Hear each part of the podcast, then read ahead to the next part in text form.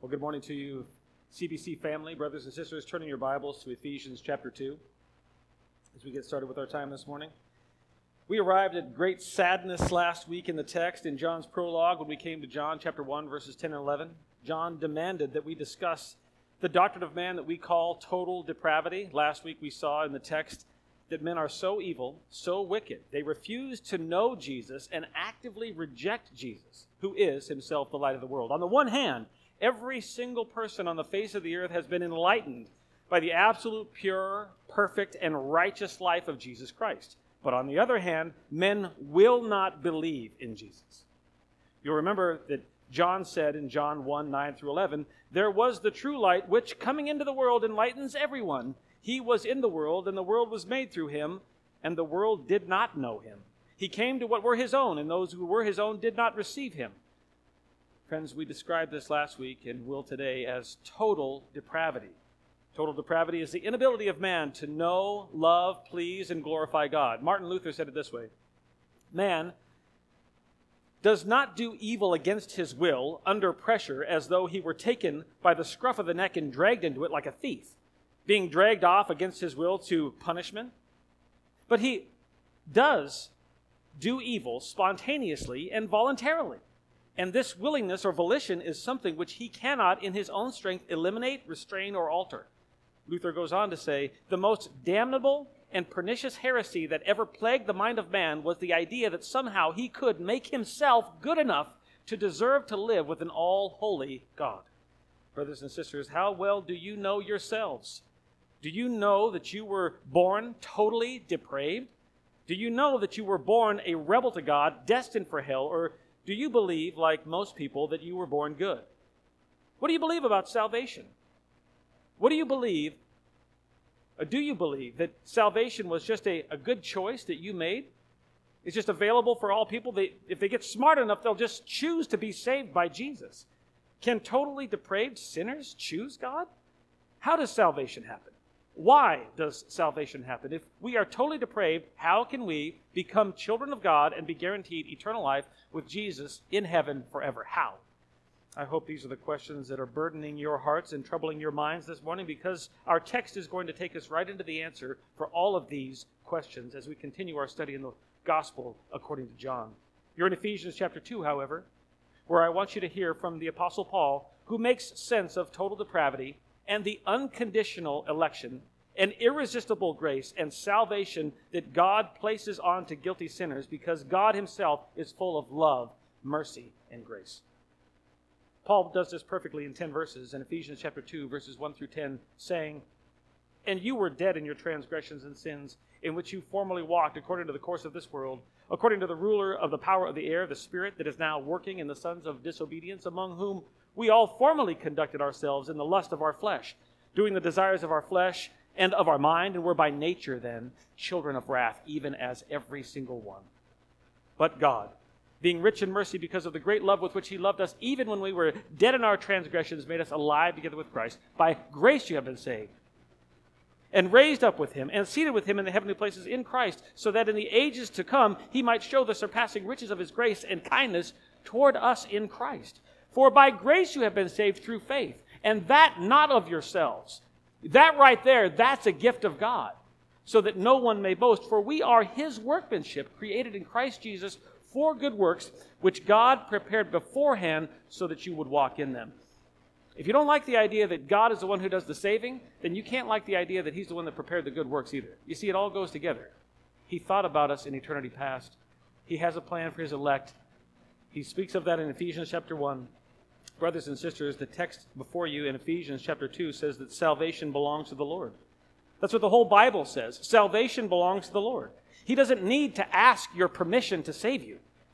He's not sitting up there in heaven thinking right now, gee, I sure hope somebody will re- respond to me today through Oliver's words and choose to accept me into their hearts because of what Pastor Oliver's saying.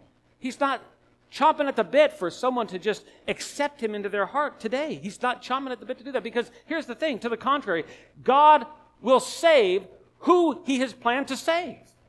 And if today is the day of your salvation, today will be the day of your salvation. This is a strong salvation because God is in the business of salvation. He has elect on this earth who are being birthed every day who he is going to save. He has chosen to save, even from before the foundation of the world, the ones whom he calls his elect. Friends, the light of Jesus is shining into this darkness. The darkness does not comprehend the light, except that the light allows for dark, sinful souls to be regenerated and brought to the life and light that is Jesus Christ and be saved. This is the message that John is speaking of in his gospel. Would you turn there now? John chapter 1. In his book, Systematic Theology, Wayne Grudem says every part of our being is affected by sin our intellects, our emotions and desires, our hearts, our goals and motives, and even our physical bodies. Scripture is not denying, says Grudem, that unbelievers can do good in human society in some senses, in human terms, but he says Scripture is denying that they can do any spiritual good or be good in terms of a relationship with God. John Newton himself was a former slave trader turned Calvinistic pastor in the late 1700s in England. He penned these famous words which tell the story of his salvation by Christ, which is a perfect match for our salvation as well, when he composed Amazing Grace, which says, Amazing Grace, how sweet the sound. That saved a wretch like me, I once was lost, but now I'm found. Was blind, but now I see. Salvation is at issue today in our text. Salvation is at issue all the time in modern Protestant evangelicalism because salvation is something that people desire to grasp and take hold of themselves. Salvation has been an issue for the last 2,000 years. What do you know and believe about salvation? How does salvation happen? Who's in charge of it? Do men choose to receive a salvation that has been supplied by Jesus just like the apple crisp dessert has been supplied at the end of the buffet line? Is that how salvation works? You just choose the apple crisp or the pumpkin pie? Or is salvation given by God as a free gift, unmerited and undeserved by those who receive it? Do you march into heaven when you make your choice? Or are you invited into heaven as an unworthy guest? Every faithful pastor of every generation has declared the sovereignty of God and salvation, just as the apostles and the prophets have recorded in Scripture and told us to teach it. Can I tell you this also? As far as I'm concerned, this is the number one issue why people will visit Community Bible Church. They'll soak up the fellowship of all of the joy filled, spirit filled saints They'll come to love and experience the way the Spirit is working in and among and through the believers in our church. And they'll do this for several weeks. But then, those same folks, they will take off from here. They will leave from us, never to be heard again, because we treasure this truth. I preach from Scripture to you, and you love it, that God has elected a group of people for salvation, and throughout the course of human history, God has been saving them. I preach a monergistic salvation a one sided salvation, a Calvinistic salvation that highlights the power and the will of God to give his salvation to unworthy wretches like you and I. And for many people, this understanding of salvation is too hurtful. It's foolishness. They don't understand it, they don't like it. No matter how clear the text is, they run away from it. They haven't been given eyes to see and ears to hear the purity of the gospel of truth. And so, my prayer this morning as I begin to preach this text to you is that God would open the eyes of every single one of us in this room to the glory and power of God in salvation over the top of the free will of wicked sinners like us. You're in John chapter 1, where John is introducing to his audience one simple fact Jesus is God. The truth of Jesus' deity must be presented up front, as it were, to explain all the glory, miracles, healing, and teaching Jesus did in his humanity. Before John presents seven special and significant signs from Jesus' ministry on earth that he presents so that you may believe that Jesus is the Christ, the Son of God, and that believing you may have life in his name, before he does that, you need to know Jesus is God, the creator of all things, the life of men, the light of men, the Word who took on flesh, who is the full expression and explanation of God. And as we read our text this morning, I want you to consider the prologue has a fulcrum in it. It has a pivot point, as it were one moment of great contrast, which happens at verse 12, at the presentation of salvation. Coming out of total depravity, And with this word of great contrast, John offers hope in this fact. Many received salvation. Out of the darkness, many received salvation. Many were given the right to become children of God. This is the focus of our morning. Let's read the text now in John chapter 1.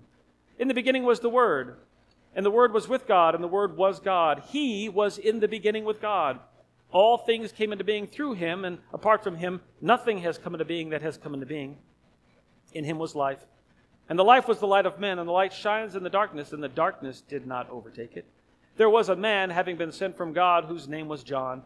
He came as a witness to bear witness about the light, so that all might believe through him. He was not the light, but he came to bear witness about the light.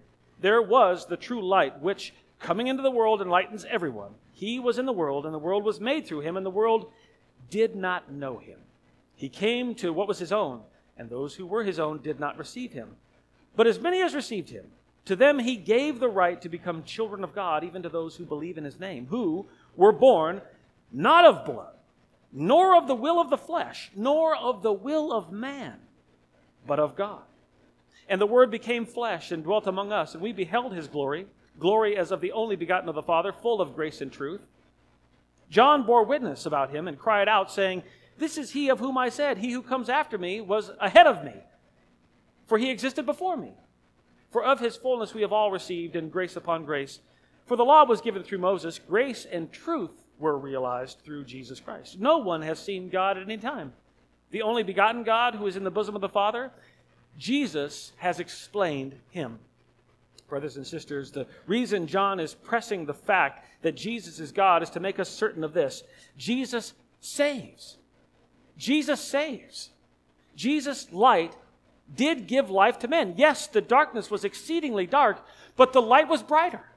The light shined in the darkness, and men were saved because Jesus came to save, to enlighten men, to give them, in his power, salvation.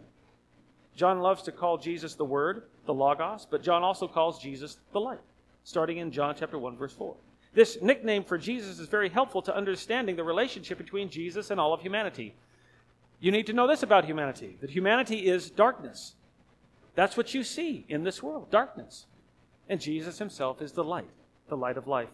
Jesus' light is the only rescue and salvation for men because Jesus himself is God. In this portion of John's prologue, John breaks open the glory of the brilliant light that is Jesus Christ in the same way that a prism breaks open brilliant white light, fracturing and separating the light into component parts, the seven colors of the rainbow. And it is only through the prism our eyes will see the full spectrum and manifold glory and brilliance of the light. John's prologue then acts like a prism, showing us the full array of the character of light, who is our Lord Jesus Christ. It is here in John's prologue that I've told you in past weeks. John presents nine details of the divine light which display Jesus' person and his passion. John reports in the text nine aspects of the eternal light that illuminate our need to believe. So then, what are these nine aspects of the eternal light that display Jesus and demand our belief in him? The nine aspects of the eternal light are these in your text. You see them in the bulletin in your notes. Numbers 1 and 2, the essence and expression of the light from verses 4 and 5. Numbers 3 and 4, the ambassador and ambition of the light from verses 6 through 8. 5, 6, and 7 are the truth, tragedy, and trouble of the light in verses 9 to 11. We looked at that last week. Today we are at the reception and regeneration in the light in verses 12 and 13. Brothers and sisters, I apologize. I need to slow down. I told you that we would do 12 and 13 today, the reception and regeneration and the light. We won't. We, we can't. We'll do well to discuss the reception of the light in verse 12 alone. There is a considerable conversation that we need to have this morning about salvation in verse 12. And next week as well, we can look at salvation in light of the regeneration of the light in verse 13. For today, we will do well if we move out of the total depravity that happens in John 1, verses 10 and 11, and come to understand the reception and salvation in the light in John verse, uh, verse 12 of, of chapter 1. So this morning needs to be all about big salvation, a big salvation conversation. You need to understand salvation presented in John 1:12. It's best that I try to slow down and savor this salvation conversation with you the way that any of us, all of us, myself included, love to savor a cup of black mango tea in the morning, so don't rush it. Don't rush this one. Is salvation your cup of tea? It's mine. I love this conversation. And for your notes, then, let's consider the eighth of nine only today. Only one point in your notes the eighth of nine aspects of the eternal light.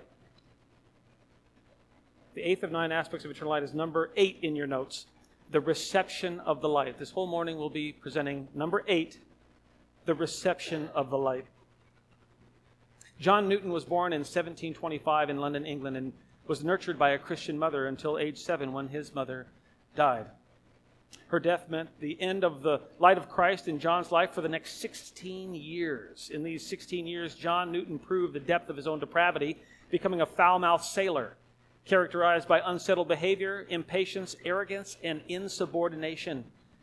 He says of this time in his life, I sinned with a high hand and made it my study to tempt and seduce others. From time in the Navy to dealing in the slave trade, John Newton lived in total darkness. Darkness until the Lord sent a storm which overtook his ship so significantly that Newton feared for his life.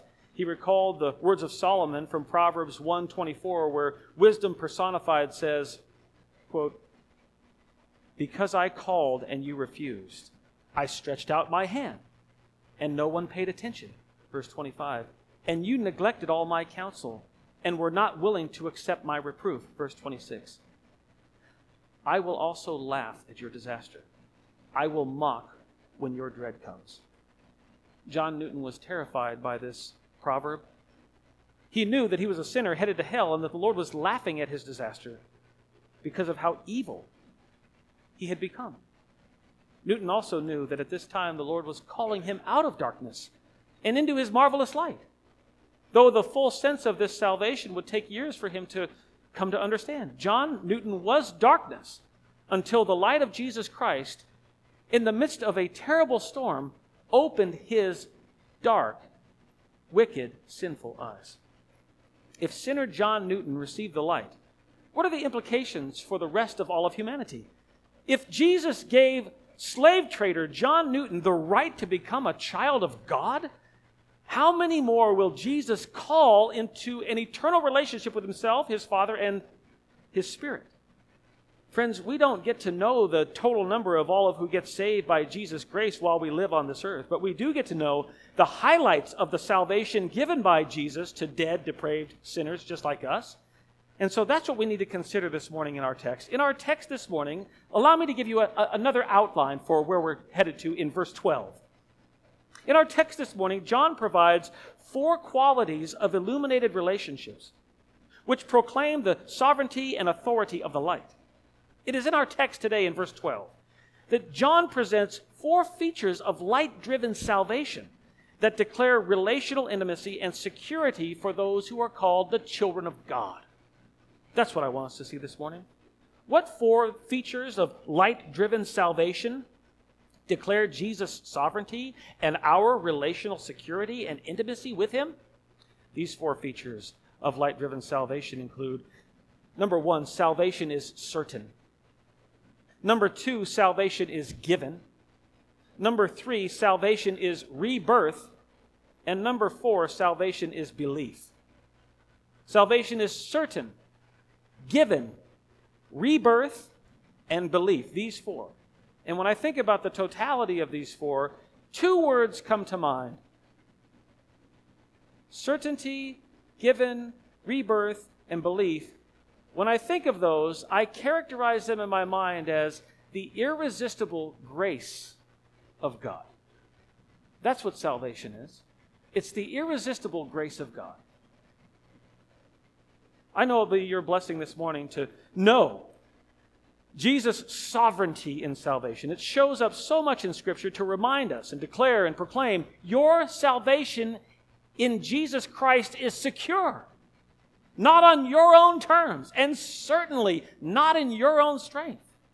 He knows you, He loves you, He died for you if in fact you believe, if in fact He has given you the faith to believe. You see, friends, this is Calvinistic, monergistic, one sided salvation that we preach at CBC. And the reason why is because this salvation has to be delivered, hand delivered to you, which means that it is a relational salvation. The salvation of the world that they present in Arminianism is a nameless, faceless salvation where Jesus just supplies salvation into the ether. And if you are smart enough, you step up and you go get that salvation. Trust me, you don't want that salvation. Because the whole course of the rest of your life, you will work and strive and work and strive to secure yourself in that salvation because it's a salvation of your own choosing, and you will always live in fear, paralyzed with the idea that you could undo your own salvation. That is not the salvation of the Bible. The salvation in Scripture says Jesus chose you.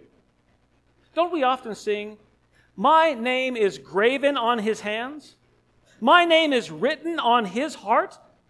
Friends, do you sing this with confidence and certainty because Jesus knows you relationally or because you chose to write your name on his heart? How did your name get onto his heart? Did he write his name, your name on his heart, or did you write your name on his heart?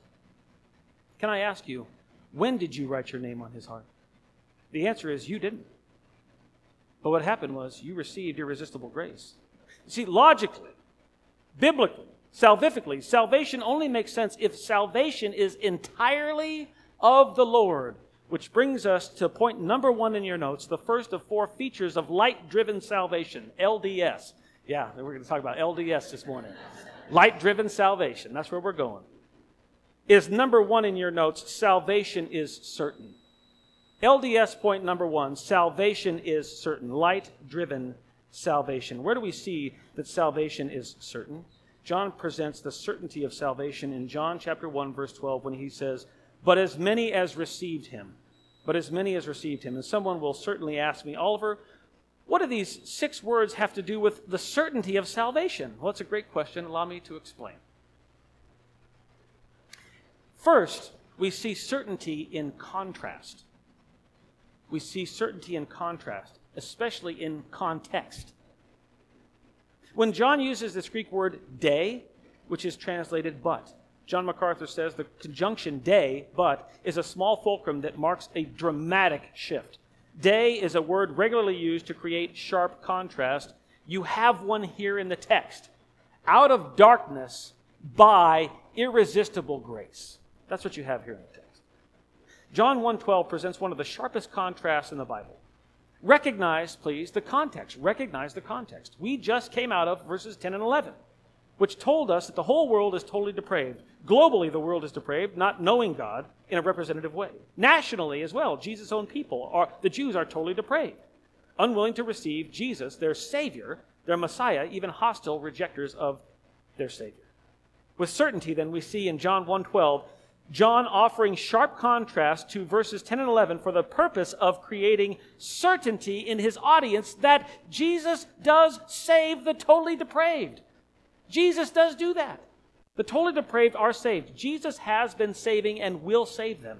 How many will Jesus save? Well, second, we see with certainty in the text the number of those who are saved. Oddly enough, it's an uncertain number to us for now, but it is certainly a number that is fixed in heaven. But we don't need to know the total number right now who are saved. Most importantly, we need to know this that salvation has come to more than one person who was totally depraved. This gives us hope, confidence, and certainty that if Jesus was willing to save as many as received him, then the door of salvation is open for us today, just like it was yesterday, just like it was 2,000 years ago. Amen and glory to God. He does save. Reception of Him is happening. The certainty of salvation is seen in the number of those who are saved here, as many as received Him. Third, we see certainty in the Greek verb lambano, here translated received.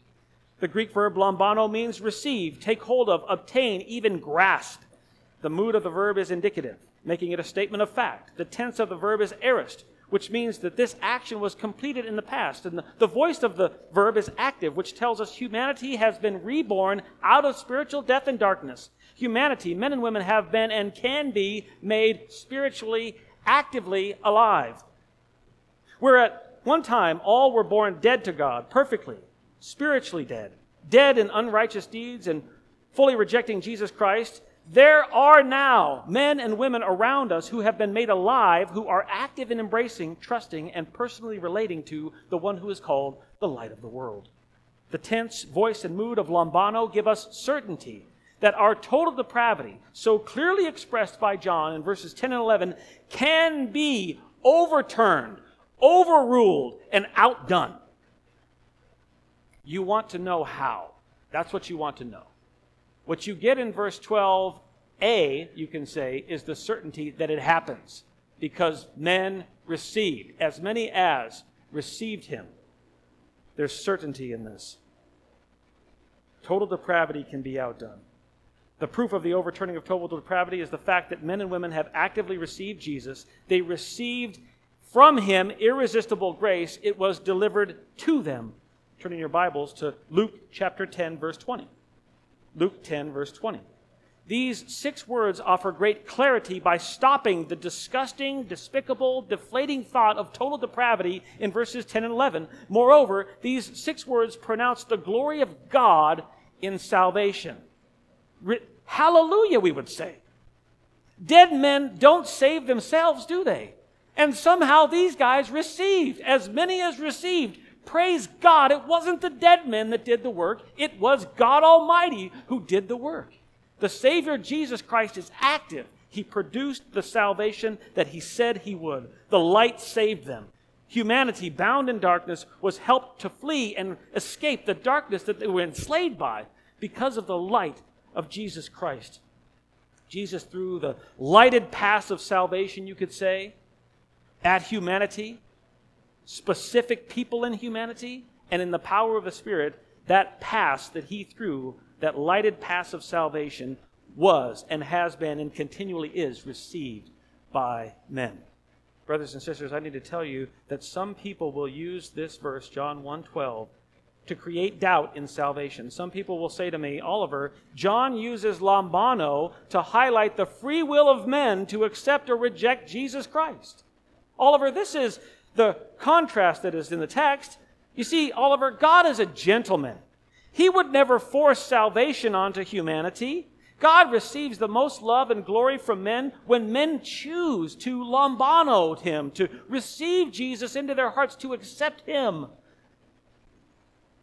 Perhaps many of you here today are thinking that very same thought.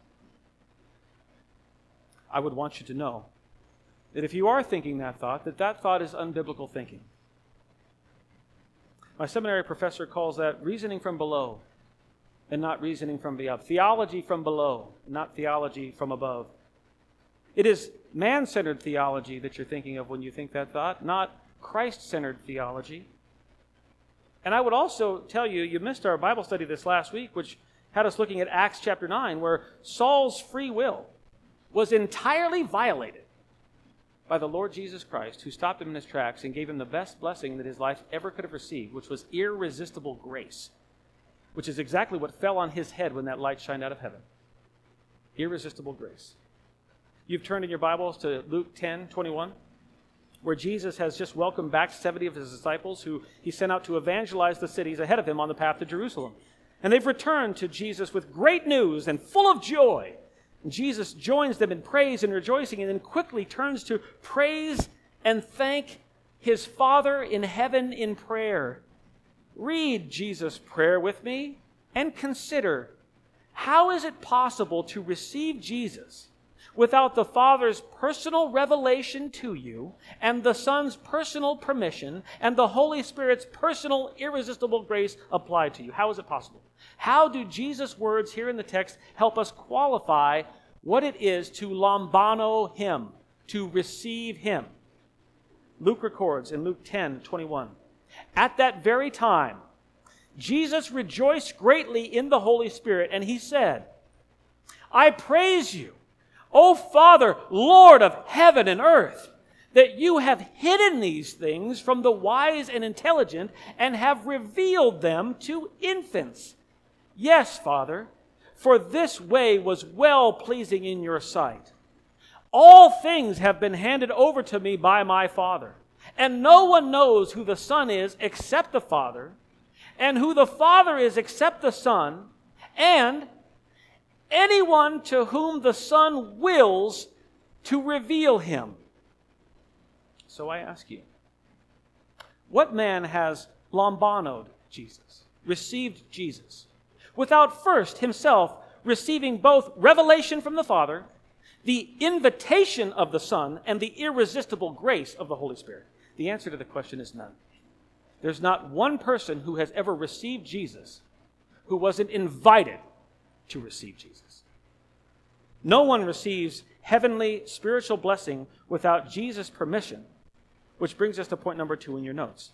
The second of four features of light driven salvation. The second of four features of light driven salvation is number two, friends, salvation is given. Number two in your notes, salvation is given. Turning your Bibles to John 3, we'll look at verse 27. John 3, 27. In the event that you are unaware, the ponds at Manito and Cannon Hill Park on the South Hill have frozen over. It is my sincere desire to be playing hockey on those ponds in a couple of hours. Feel free to join us.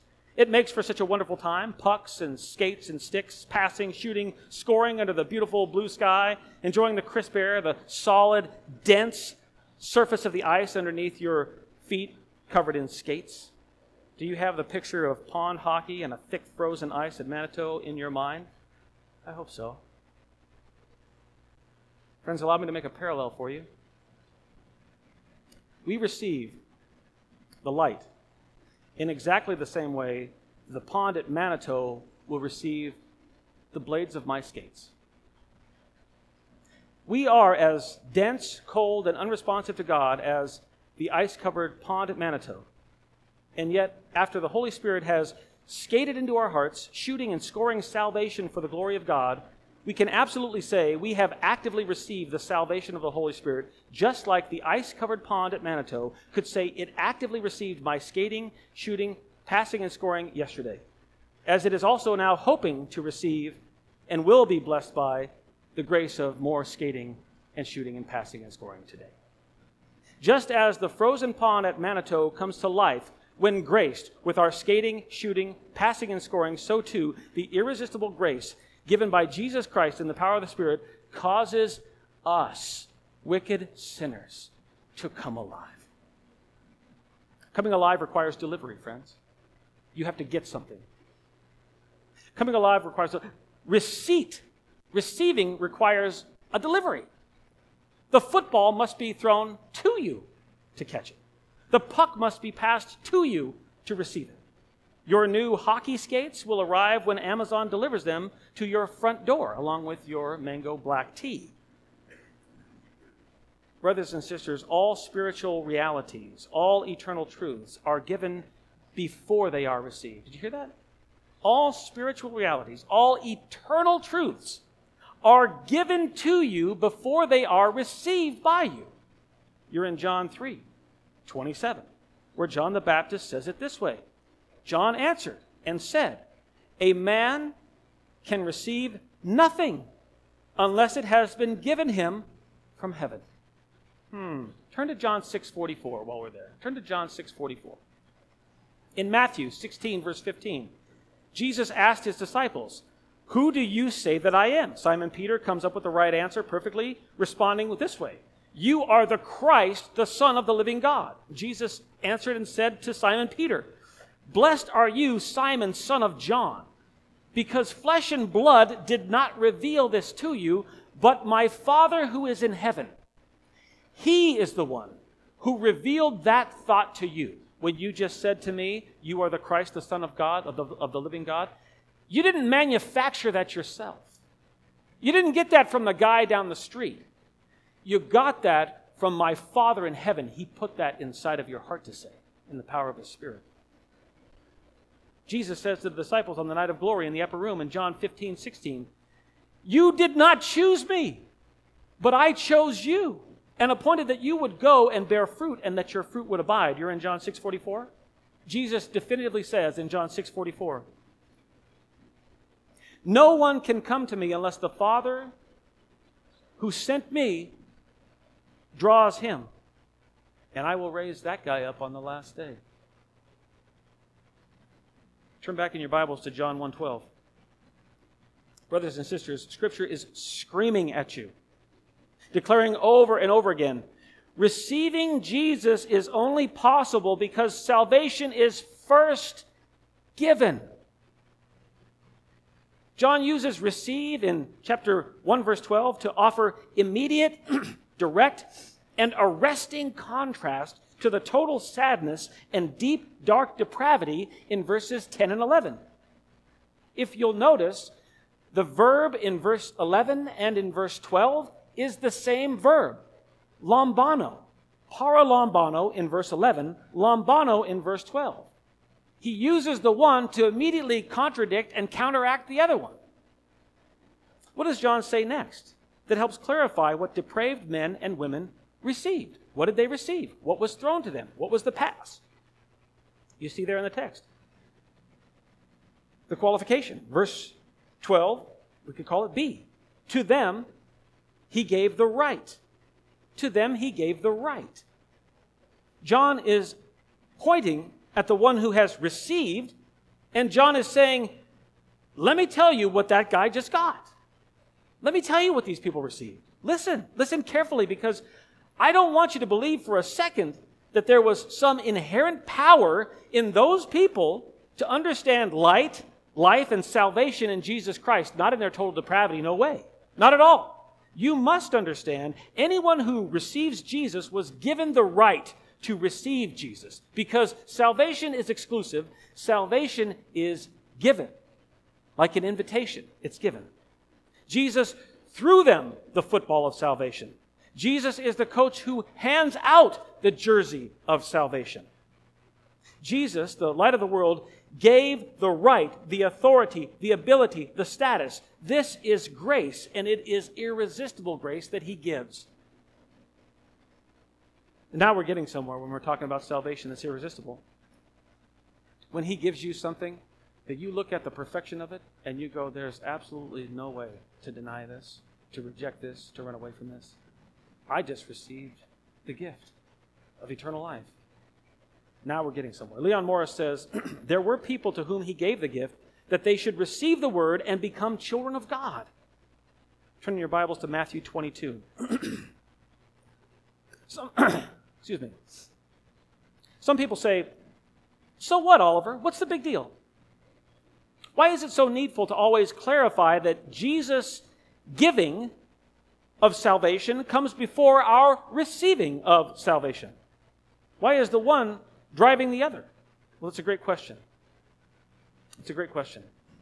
And as I, I think about those who might be asking that question, I, I, I just think, oh, how I wish that your asking of that question is genuine. That the real heart desire is that you come to understand the salvation that Christ is applying to people who are sin, sick, desperately depraved. James Montgomery Boice tells us the importance of this salvation that is driven by God, the importance of this light driven salvation, is that it gives the one who believes on the Lord Jesus Christ great boldness. It gives us great boldness. What is great boldness? Great boldness is confidence, assurance, certainty. Why are confidence, assurance, and certainty helpful for you in this life? This salvation was delivered, not stolen. Eternal life was given as a gift to you, not a reward for all of your striving to get it. That my place at the marriage supper of the Lamb in heaven forever with Jesus has my name on a placard right in front of my seat. I didn't make the placard, but there it is. It says Oliver Jones right there. I know that that's there right next to a nice large glass mug full of iced tea because I'm a child of God. And I was personally invited to the King of Kings and Lord of Lords, marriage supper of the Lamb, and the angels are the ones preparing my name card and my iced tea, not because I barged in and assigned a seat to myself at the table, but only due to the grace of God, which is irresistible. He put it on to me. I didn't ask for this. I would have never asked for this. He assigned it to me. You're in Matthew 22, where Jesus tells a parable that speaks of salvation and the irresistible grace of God. This parable bears great resemblance to John's prologue on these specific topics, especially John 1:12. Let's read Jesus' parable and consider how salvation, a seat at the table in heaven with Jesus, must be something that is given, like an invitation. Jesus says in Matthew 22 verse 2, "The kingdom of heaven may be compared to a king who gave a wedding feast for his son." And he sent out his slaves to call those who had been invited to the wedding feast, and they were unwilling to come. Again, he sent out other slaves, saying, Tell those who have been invited, Behold, I have prepared my dinner, my oxen, and my fatted livestock. All are butchered, and everything is ready. Come to the wedding feast. But they paid no attention and went their way, one to his own farm, another to his business, and the rest seized the slaves and mistreated them and killed them. But the king was enraged and he sent his armies and destroyed those murderers and set their city on fire. Then he said to his slaves, The wedding is ready, but those who were invited were not worthy.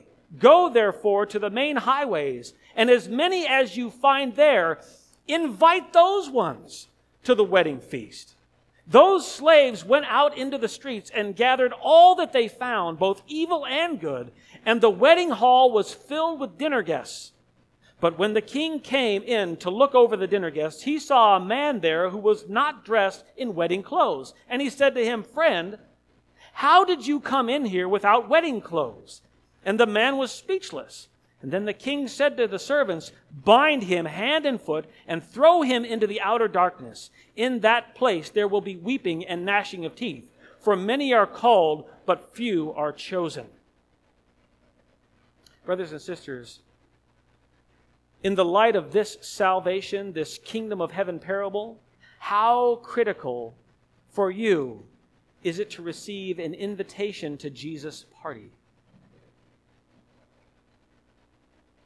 How important to you is it that Jesus gave you the right to show up in heaven at the marriage supper of the Lamb?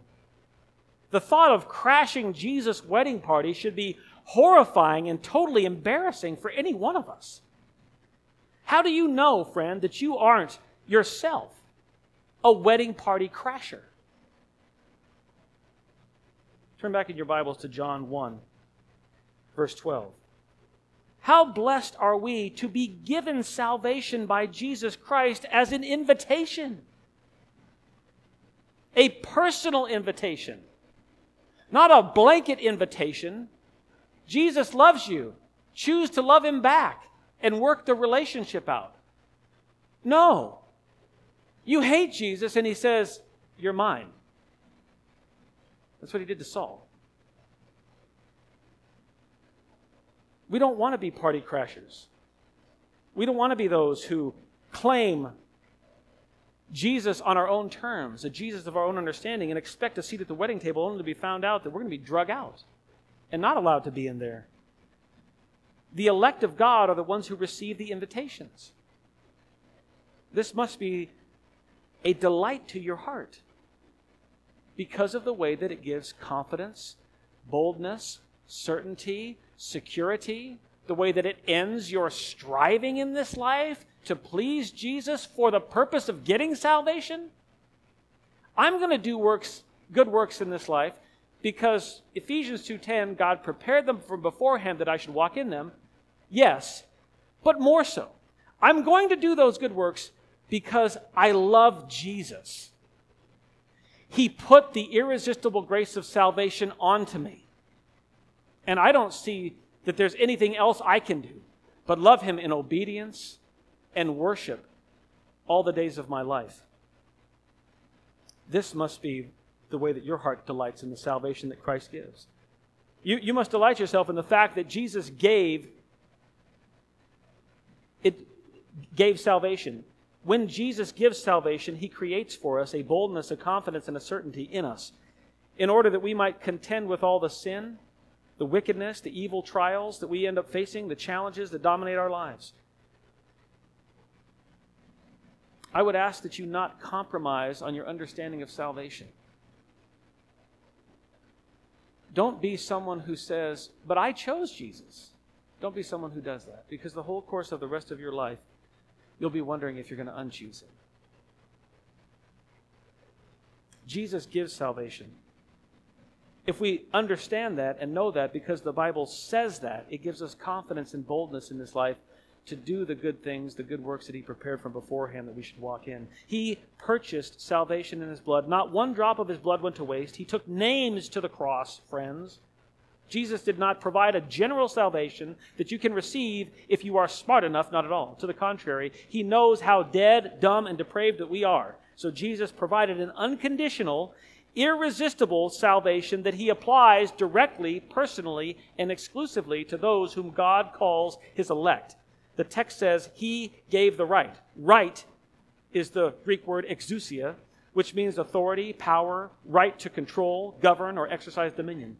Leon Morris says about John's use of exousia here in the text John's thought is that of status. They have received, says Morris, full authority to this exalted title. Not only is there a status, but there is a change of status. It was Jesus, it is what Jesus speaks of as passing from death to life in chapter 5, verse 24. And this is what we have done in his salvation. We are those who have passed from death to life, not because of our own choice, because Jesus put salvation onto us. And so we see salvation is certain, many receive Jesus, and salvation is given. Still further, we come to understand that salvation comes with the authority of a status change and a new title, which brings us to point number three in your notes, where we ask the question how does someone's status before God change? Point number three in your notes will tell us. This is how it happens. The third of four features of light driven salvation. The third of four features of light driven salvation is number three. Salvation is rebirth. Salvation is rebirth. Now, cast your minds back to high school for a moment. Every fall, within a couple of weeks of the start of school, everyone remembers seeing the status change in the hallways at our public high schools. Yes, there is a very distinct status change when the high school football coach selects the young men who will play on the varsity football team and gives them their numbers and their jerseys. Do those jerseys go into the locker room or the gym bag? No. No, they don't. Where do they go? The football players scream status. And so those young men who have been chosen by the coach wear those jerseys up and down the hallways in their public high schools because they are saying, I represent the school. And I will practice this Saturday the righteousness of throwing, catching, blocking, and tackling. High school football players are chosen. They receive a number and a jersey. The coach knows their name. He has picked them based on how well they have performed. Friends, Jesus' salvation is exactly the opposite. We are not Jesus' elect because we are fast and strong. Nor does Jesus select us after we've gone through tryouts to find out how well we can block and tackle. To the contrary, amazingly, you don't get an opportunity to impress the coach at all. Because Coach Jesus knows all of the available recruits their worthlessness, their total depravity, how dead they are in their own sins, which makes Jesus' salvation that much more incredible and that much more special. In an instant, by the irresistible grace of Jesus Christ, through his Spirit, we are born again spiritually.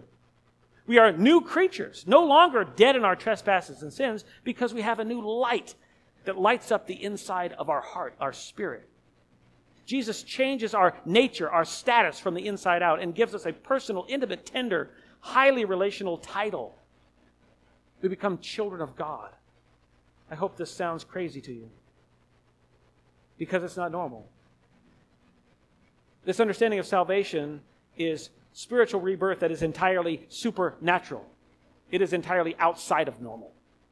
We see it here in the text when John says in chapter 1, verse 12, To them he gave the right to become children of God, to be birthed children of God. To become is the Greek verb ginomai. We've spoken about ginomai a couple times already in John's prologue. At verse 3, We see it three times. Verse 6, verse 10, here in verse 12. Soon coming again, we'll see ginomai in verse 14, 15, and 17. Ginomai speaks of creation.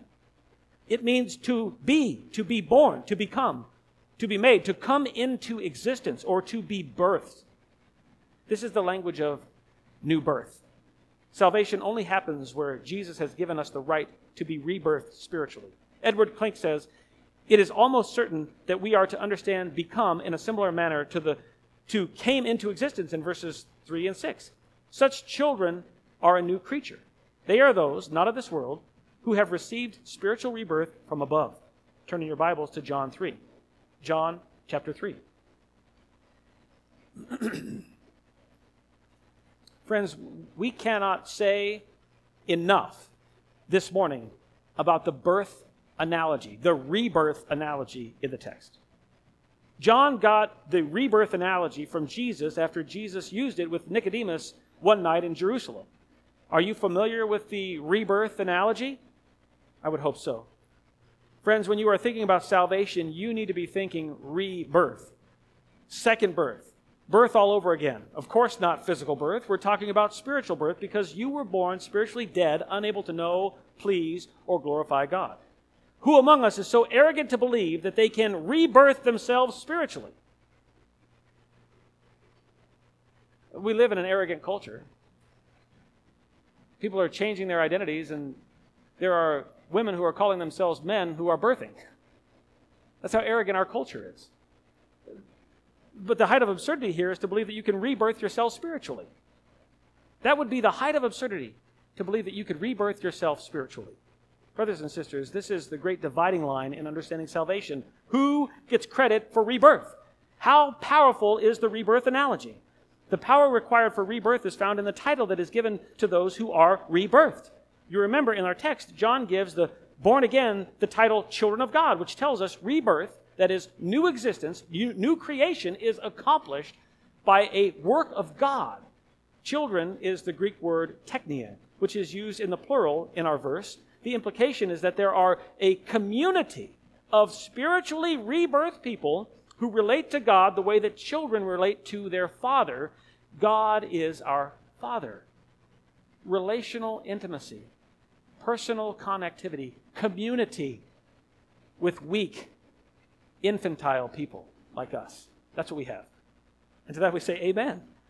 Edward Klink says the term children describes offspring from the viewpoint of the relationship to their parents and is therefore normally used of small children with an accompanying awareness of their weakness, their utter dependence on their parents, and their total trust in their parents.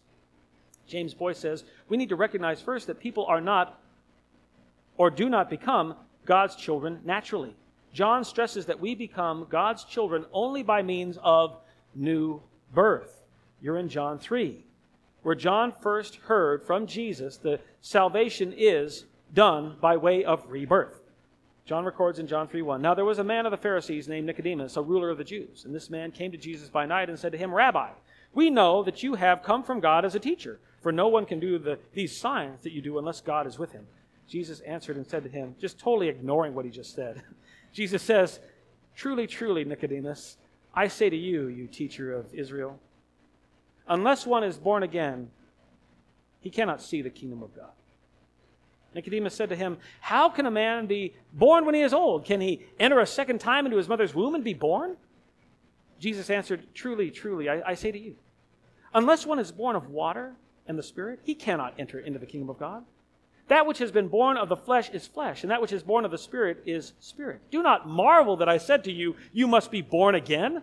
The wind blows where it wishes, and you hear its sound, but you do not know where it comes from and where it is going. So it is the case with everyone who has been born of the Spirit. Brothers and sisters, Jesus is presenting a very exclusive salvation by rebirth. This is a monergistic, one sided, Calvinistic, sovereign God salvation. This is exactly the opposite salvation that is being presented by easily over 80% of the churches, in my estimation, in Spokane, let alone in America, because this salvation makes the Lord Jesus Christ the one who is determinative in salvation. Other churches and religions play a really horrible, wicked, destructive, mean game with salvation. They're lying to you. They're lying to your friends and family. Whether we're talking about Christian, Christians, air quotes, like Joel Osteen, Kenneth Copeland, Pentecostals, Roman Catholics, Jehovah's Witnesses, Mormons, Muslims, and Buddhists. All of these other religions teach a synergistic salvation. You, in, in our circles, it's Arminianism, an Arminian salvation, the opposite of Calvinism. A salvation that presents eternal life in return for work, effort, labor, money, service, sacrifice. Get to work, little human. Get to work. Get on your little hamster wheel and run around, and you'll spin it around so much that God will be pleased. The light will come on, and that'll mean salvation has come to you. Oh, but if you stop running, the light will come off. So stay on the wheel and keep running around because salvation is only going to happen by your works. Really? Really? Did Jesus just say salvation comes from human effort? Not at all. That's the whole point of the birth analogy. It's so perfect because it paints it, the, the saved in terms of their helpless inability to save themselves. This is the dividing line in salvation. Ground zero of all salvation debates start here, John 3. Rebirth yourself, friend. Spiritually, rebirth yourself. Are you going to do that? How do you do that?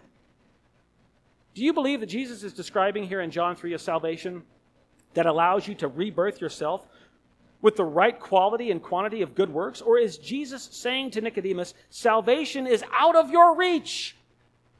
Isn't it that? Isn't he saying to Nicodemus, salvation is out of your reach, man? You can't get it. It has to be delivered by God. Is salvation produced by men or by God? Who saved you? Did you save you or did Jesus save you? What part did you play in your physical birth? Did you really believe that you play a part in your spiritual rebirth? Turn back in your Bibles to John 1:12.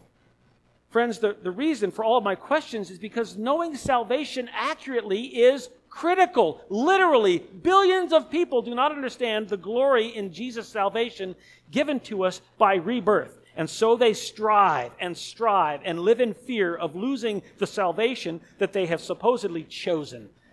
Do you know the salvation that Roman Catholics teach? Do you know the salvation that Jehovah's Witnesses and Mormons teach?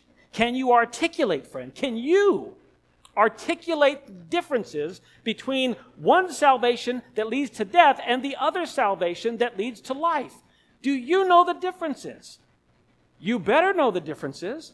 How is that going to shape your evangelism if you don't know the differences between our salvation, the biblical salvation, and the ones of your Roman Catholic friends? It's different. And it's important that you know salvation. Do you know the differences even between Calvinism and Arminianism? Which one are you? Arminians would say that they believe in rebirth, but they would say rebirth can't happen unless you will it to happen. Really? Is that what you just saw this last week in Acts chapter 9? Is that what Nebuchadnezzar said in Daniel? The apostle John had heard this type of argument, which is why he wrote John 1:13 where John says, "Who the saved ones, the born again ones, the children of God, who those guys were born, they were born, they were birthed not of blood. That is not of genealogy, nor of the will of the flesh. You didn't desire to do this and make this happen, nor of the will of men. This didn't come because your pastor conferred this onto you. No, no. They were born of God. Verse 13. Calvinists, on the other hand, they say that rebirth is Jesus' choice to deliver to the elect of God whenever he determines to save the ones that he has elected. And for all I know, today could be the day of your salvation, friend. Today could be the day of your salvation. Jesus could will to save you even at this moment. He is not waiting for you to choose him. Rather, Jesus will choose you when he is good and ready. And that begs the question what's going on in your heart? What's been happening over the course of the last month? What's been happening last week? What happened yesterday? Why are you in this chair today? Why are you still seated listening to this message? This message is so piercing and so foolishness that people hear this and they run out of here and they flee. Why are you still here? What is God doing in you? Is He doing the drawing? Is He doing the calling? Is today the day of your salvation? I would pray it is. If Jesus does save you, you will know it. He comes in power and sends His Holy Spirit who washes and cleanses your soul, causing you to repent and believe. Which brings us to point number four in your notes. The fourth of four features of light driven salvation. The fourth of four features of light driven salvation is number four in your notes salvation is belief. Salvation is belief. John Newton said, I am not the man I ought to be. I am not the man I wish to be. I am not the man I hope to be, but by the grace of God, I am not the man I used to be. He was made aware of the salvation that God placed on him by his Calvinistic pastor, preacher, George Whitefield. Newton sings of the irresistible grace of salvation and amazing grace, saying, "'Twas grace that taught my heart to fear. I was taught, my heart was taught to fear. Grace did it, grace. And grace is the thing that relieved my fears. Grace, my fears relieved. How precious did that grace appear in my sin sick heart the hour I first believed. D.A. Carson says, New birth is finally nothing other than an act of God. New birth, says Carson, with new birth, people enjoy the privilege of becoming the covenant people of God, a privilege lost by the Messiah's own people. But we're the children of God. And as the children of God, the new covenant people of God, there are expectations placed on our behavior, especially within the first hour, you could say, of the application of grace onto us. Specifically, that we believe. But not just in anything. What are we to believe? What is the content of belief that confirms salvation and spiritual rebirth done by Jesus? What expectation comes with LDS? What expectation comes with light driven salvation? Not man driven salvation, light driven salvation. We see the expectation here in the text in John 1:12 when John says, "To them he gave the right to become children of God, even to those who believe in his name." Believe is the Greek word pisteuo, which means to put one's faith in, to believe, to trust. More than any other writer in the New Testament, John loves to talk about pisteuo, believing. Interestingly, John does not use the noun pistis for belief, for faith in his gospel. He likes the verb, he likes the participle, the active verb, pisteuo. For John, believing in Jesus, believing in God, is actively a transaction that the Lord is doing in our hearts. He's causing us to be active in it. This is an active uh, activity that was restricted from us in the Garden of Eden at the, fall of, uh, at the fall of Adam and Eve. Actively, our sin nature makes us unable to know, to desire, and even trust our Creator, which is why, in the act of salvation, in performing our spiritual rebirth, Jesus not only takes our sins and gives us his righteousness, moreover, he gives us the faith to actively believe in him and the glory of his marvelous light in, our, in, in the salvation that he's delivered to us. The Apostle John affirms what Paul says in Ephesians 2 8, which we read earlier. Both of these men had people to contend with that said that salvation is of man, and, and they both issued statements in their works that said, Man didn't do this. You didn't choose this. 2 8, Ephesians 2 8 says this For by grace you've been saved through faith, and that is not of yourselves. It is the gift of God, so that no one may boast. John Newton says, This is faith, a renouncing of everything that we are apt to call our own and relying wholly upon the blood, righteousness, and intercession of Jesus. And while Newton says, the, when Newton says, that is, the blood, righteousness, and intercession of Jesus, he is speaking about the full content of all that we know about the person and work of the God man, Jesus Christ. John Newton believed in Jesus' name, which is exactly what the Apostle John says will happen. The children of God who have experienced spiritual rebirth are those who believe in the full content, character, work, ministry, life of Jesus Christ, right into the meanings of his incarnation, his perfect life, his powerful three year ministry, his horrifying crucifixion, three days buried in a tomb, a resurrection, and ultimately an ascension into heaven where he is with the Father at the right hand, praying and interceding for our salvation now. John MacArthur says, His name refers to the totality of Christ's being, all that he is and does. D.A. Carson says the name is more than a label, it is the character of the person, even the person himself. Turning your Bibles as we close our time to Philippians 2 9. The proof of salvation is belief, specific belief, relational belief, content filled belief in a person, the Son of God, Jesus Christ. I want you to consider an important distinction here regarding belief and knowledge. John is not saying that knowledge of Jesus comes out of people who are spiritually born again. He is saying belief comes out of them. Not knowledge, belief. The demons know who Jesus is and they tremble at him. So, what is the difference between knowledge and belief? What's the difference? Let me illustrate it to you this way. You can believe in a parachute. You can believe the Oxford definition about parachutes, which says that a parachute is a cloth canopy which fills with air and allows a person attached to it to descend slowly when dropped from an aircraft. You've likely watched videos. You know that, you, that parachutes are real and even understand the engineering and manufacturing that makes them. You can even yourself be in a plane at 10,000 feet, the plane loses all power, and you yourself will gladly, because you know what a parachute is, put one on your back and jump out like everybody else. But you have not exercised belief in the parachute until you pull the ripcord of the parachute and allow the canopy of thin fabric to suspend you and descend you through the air at a reasonable speed until you arrive safely back onto this earth. Belief constitutes engagement. Belief is highly relational. The Bible, the biblical expectation of God's elect who are born again by the light of Jesus Christ is that we believe in his name, that we trust Jesus just like we would trust a parachute. Philippians 2 9 is where Paul confirms the desire of God is that we believe in the name of Jesus. Verse 9 Therefore, God has also highly exalted Jesus, bestowed on him the name which is above every name, so that at the name of Jesus every knee will bow, of those who are in heaven and on the earth and under the earth, and that every tongue will confess that Jesus Christ is Lord to the glory of God the Father. Friends, Jesus is the name of the man who is fully God who died to pay for the sins of all those who place their trust in him. Jesus is the name that saves. His name declares his character.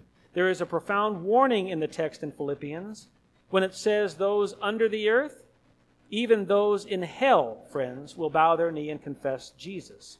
I want to comment on that warning as we close our time. I would ask that you turn in your Bibles to John 20, 31. Have you confessed Jesus Christ as Lord? Do you believe in his name? Peter says in Acts 4:12, "And there is salvation in no one else, for there is no other name under heaven that has been given among men by which men must be saved." Friends, we're all born sinners. We come into this world rebels and active hostility to God. We all share the same experience. The consequence for our hatred of God and unbelief in Christ is eternal punishment in hell forever. That's what we all deserve. That's what you get.